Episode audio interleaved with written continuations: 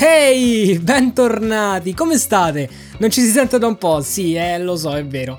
Nel frattempo, tra questo mese di assenza e tutta la quarantena, mi sono venuti i capelli talmente lunghi che posso legarli e se faccio il ciuffetto con un elastico assomiglio, sapete a chi? A- alla figlia minore di Gru di cattivissimo me, la bambina, come si chiama? Agnes, Agnes, a lei assomiglio. Sei sicura? Sì, me l'ha appena detto. Comunque, insomma, sì, periodo travagliato, insomma, tra la vita tornata quasi alla normalità e l'imminente sessione d'esame all'università è sempre difficile ritagliarsi quel tempo per registrare qualcosina, montarlo, pubblicarlo, insomma, se, specialmente se non vivi da solo e condividi la camera con un fratello che, porello, ha bisogno dei suoi spazi anche lui, non è proprio facile mantenere una certa costanza, ma veniamo a noi e introduciamo l'argomento di oggi. Allora, eh, l'altro giorno, proprio pensando a quanto io sia incostante con questo podcast, nel quale alterno periodi di iperattività e altri di completo silenzio, mi è venuta in mente un'attività che svolgo spesso su telefoni, PC, insomma, e tutte apparecchiature del genere, il modding.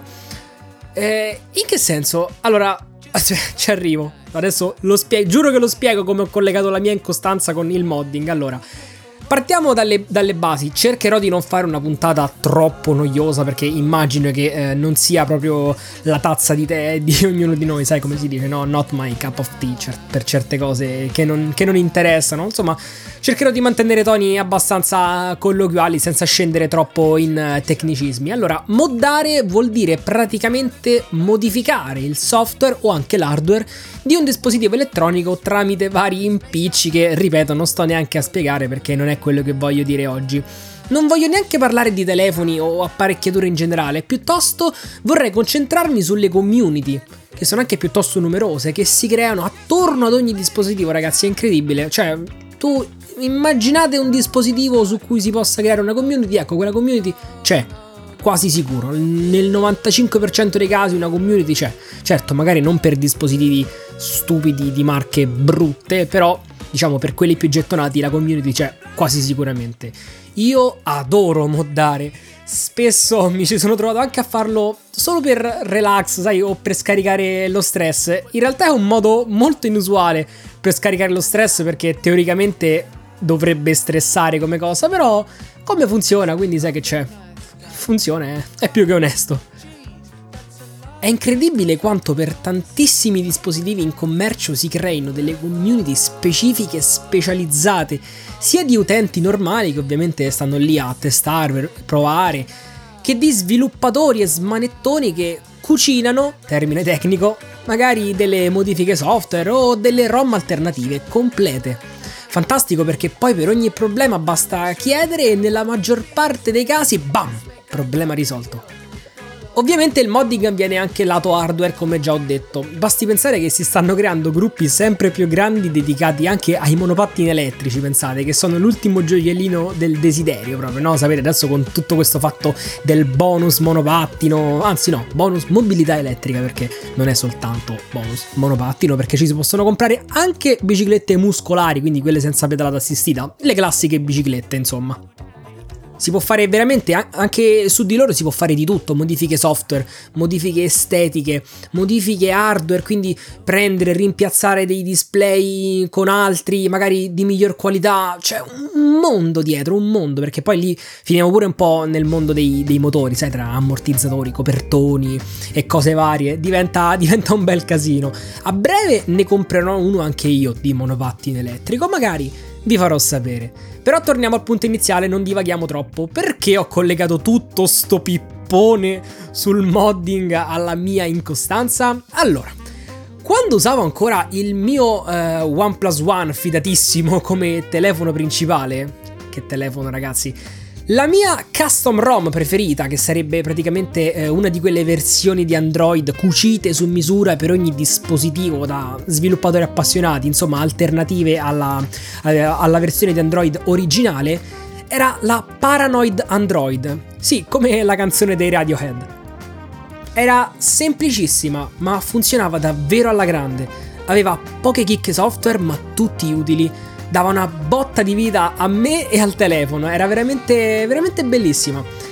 Il problema principale della Paranoid? Eh, chi la sviluppava. Non che non siano bravi, eh, anzi, i vecchi sviluppatori di questa ROM sono stati quasi tutti assunti da OnePlus per creare la Oxygen OS, che praticamente attualmente è uno dei migliori flavor di Android. Il problema è che sono assolutamente incostanti. Non hanno mai veramente offerto un supporto serio e aggiornamenti costanti per più di poche settimane. Facevano quei due aggiornamenti e sparivano purtroppo. È così da parecchio tempo e il trend sembra non essere cambiato più di tanto. La versione che ho usato con più gioia fu, fu quella basata su Android 6, pensate. Era Android Marshmallow, sì, sì, sì.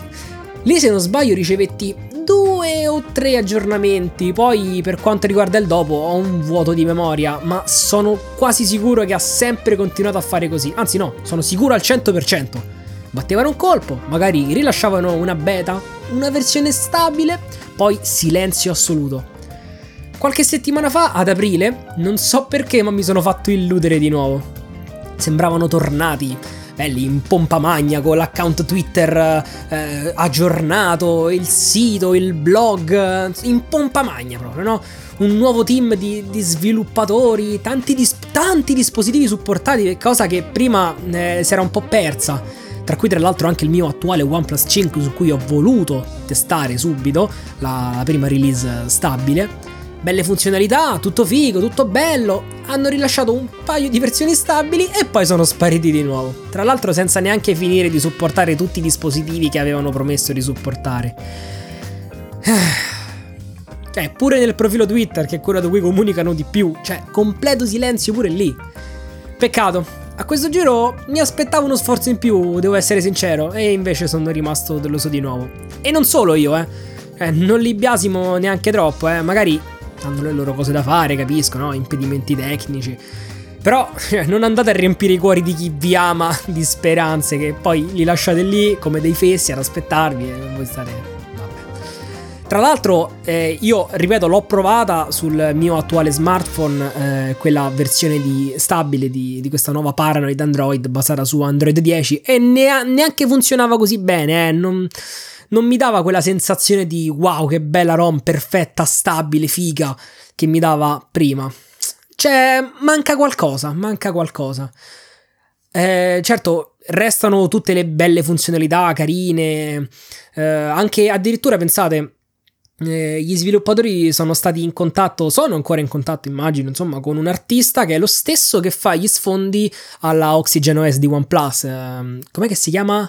Hampus Hampus qualcosa, c'è un nome un po', un po', strano, fa tutti questi sfondi molto fighi con, con delle forme molto astratte, delle vernici, è una, fighi, una figata. Però purtroppo la situazione è, è questa che vi ho detto. Fortuna che comunque il mondo delle custom ROM è più che ricco, anche se personalmente penso che non valga più di tanto la pena effettuare operazioni di modding così approfondite, ma magari ne parleremo in un'altra puntata. Va bene ragazzi, questa puntata è stata piuttosto breve, devo dire. Pensavo di farla durare un po' di più, in realtà è andata così. Forse è meglio così, però dai, così almeno ho detto quello che c'era da dire senza perdermi troppo o fare pipponi troppo lunghi o inutili. Io eh, cercherò di tornare il prima possibile e eh, vi ringrazio nuovamente per avermi ascoltato e vi ricordo che come al solito c'è l'account Instagram a cui potete seguirmi, insomma in cui potete seguirmi, scrivere, fate, fare quello che vi pare, insomma ogni tanto posto anche qualcosa anche lì per far vedere che sono vivo e il, il profilo ovviamente è at più no che sì podcast e noi ci sentiamo in una prossima puntata. Ciao!